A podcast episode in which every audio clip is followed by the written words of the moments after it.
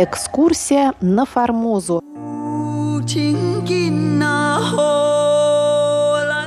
В эфире рубрика «Экскурсия на Формозу». У микрофона Мария Ли. Здравствуйте, дорогие друзья! Сегодня я предлагаю вашему вниманию заключительную передачу из серии «Захват танкера Туапсе», «Американский гамбит», «Побочные эффекты» и договор о взаимной обороне с Тайванем. Цикл передач основан по одноименной статье кандидата исторических наук, старшего научного сотрудника, руководителя Центра тайваньских исследований Института востоковедения Российской академии наук и бывшего шеф-редактора русской службы Международного радио Тайваня Валентина Лю.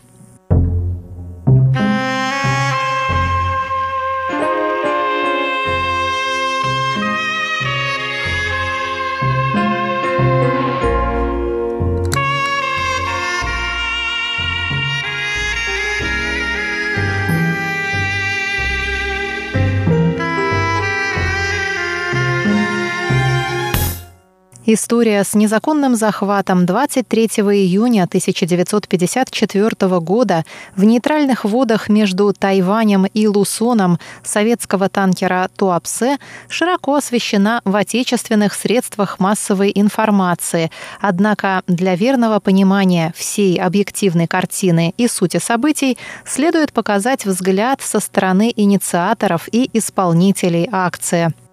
Статья Валентина Лю исследует инцидент через его отражение в американских исторических документах в период с июня по декабрь 1954 года.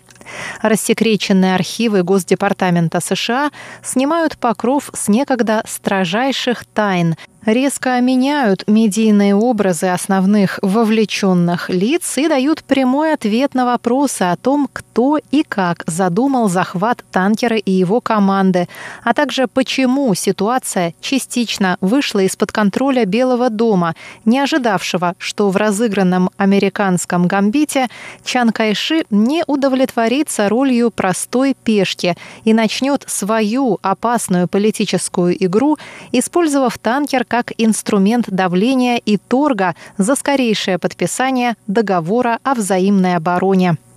Негативная международная реакция, критика внутри США и эскалация военной напряженности в регионе действительно превратили проблему Туапсе в серьезный раздражитель для Белого дома. После подписания 2 декабря 1954 года договора о взаимной обороне с США у Чан Кайши формально исчез главный стратегический мотив для дальнейшего удержания туапсинцев. Однако советские моряки еще долгих 8 месяцев оставались в плену.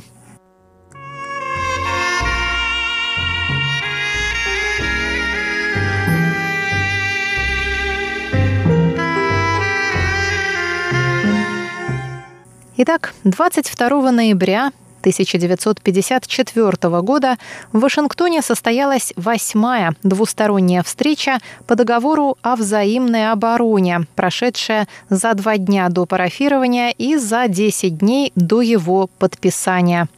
В ходе бурных дебатов, подтвердивших прямую связь проблемы перехвата коммунистических судов и договора о взаимной обороне, националисты защищали свое право продолжать перехваты вблизи Формозы, ссылаясь на то, что это акт самообороны.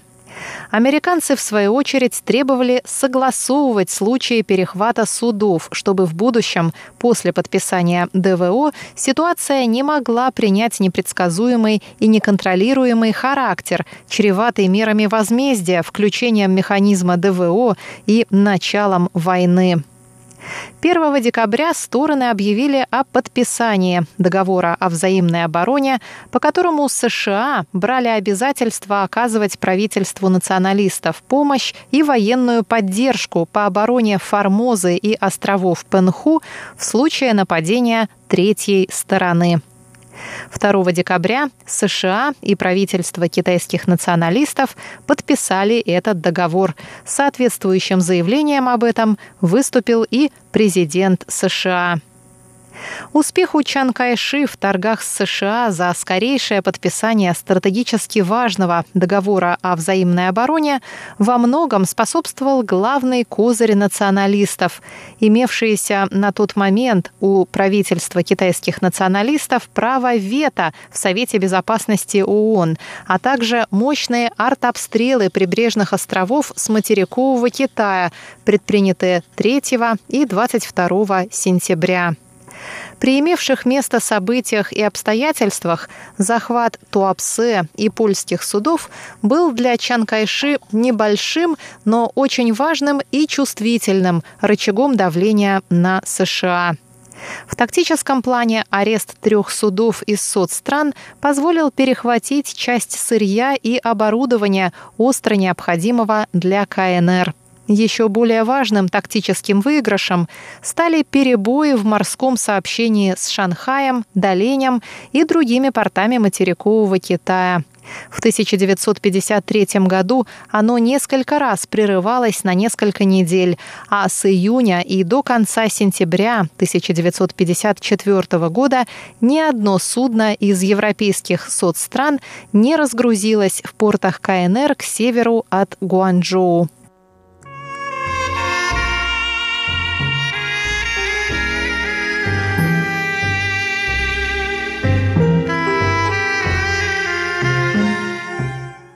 Целом, рассекреченные архивы Госдепартамента США однозначно подтверждают, что операция по захвату Туапсе была на самом деле инициирована Вашингтоном и проведена под полным контролем спецслужб США, действовавших независимо от Госдепартамента, то есть вне дипломатических каналов. Тайбэю в этой операции изначально отводилась лишь роль второстепенного исполнителя. Однако, использовав инцидент с танкером как болевую точку для давления на США в переговорах о защите и поддержке правительства китайских националистов на Тайване, Чан Кайши блестяще переиграл Вашингтон и обернул в свою пользу навязанную было опасную роль пешки в американском гамбите. После подписания договора о взаимной обороне у Чан Кайши, казалось бы, исчез главный стратегический мотив для дальнейшего удержания танкера. Но теперь ему было тактически выгодно тянуть время до ратификации ДВО, которая произошла лишь 3 марта 1955 года. Кроме того, удержание трех судов и команд означало фактическое продолжение морской блокады. Наконец, Чан Кайши и правительство китайских националистов опасались потери лица. Уже одни только мысли вслух об освобождении танкера и команды вызывали резкую критику со стороны законодательного юаня и прочих кругов на самом острове. Вероятно, генералиссимус все же мог уступить мировому давлению и отпустить советских моряков в декабре, сразу после окончания девятой сессии Генеральной Ассамблеи ООН. Но в конце ноября вскрылись важные факты, которые резко изменили ситуацию и привели к тому, что заинтересованными в удержании заложников оказались теперь уже США.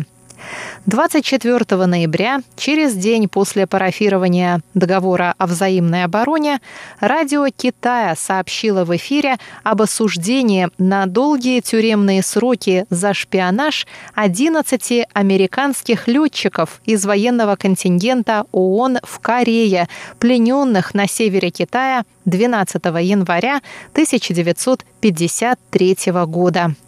После появления этого известия Вашингтон и Тайбэй стали прямо рассматривать туапсинцев как заложников для обмена.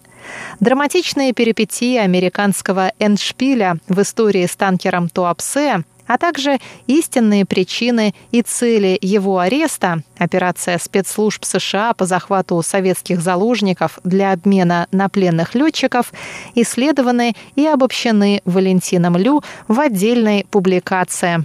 Но об этом в следующий раз в рубрике «Экскурсия на Формозу». С вами была Мария Ли. До новых встреч на волнах русской службы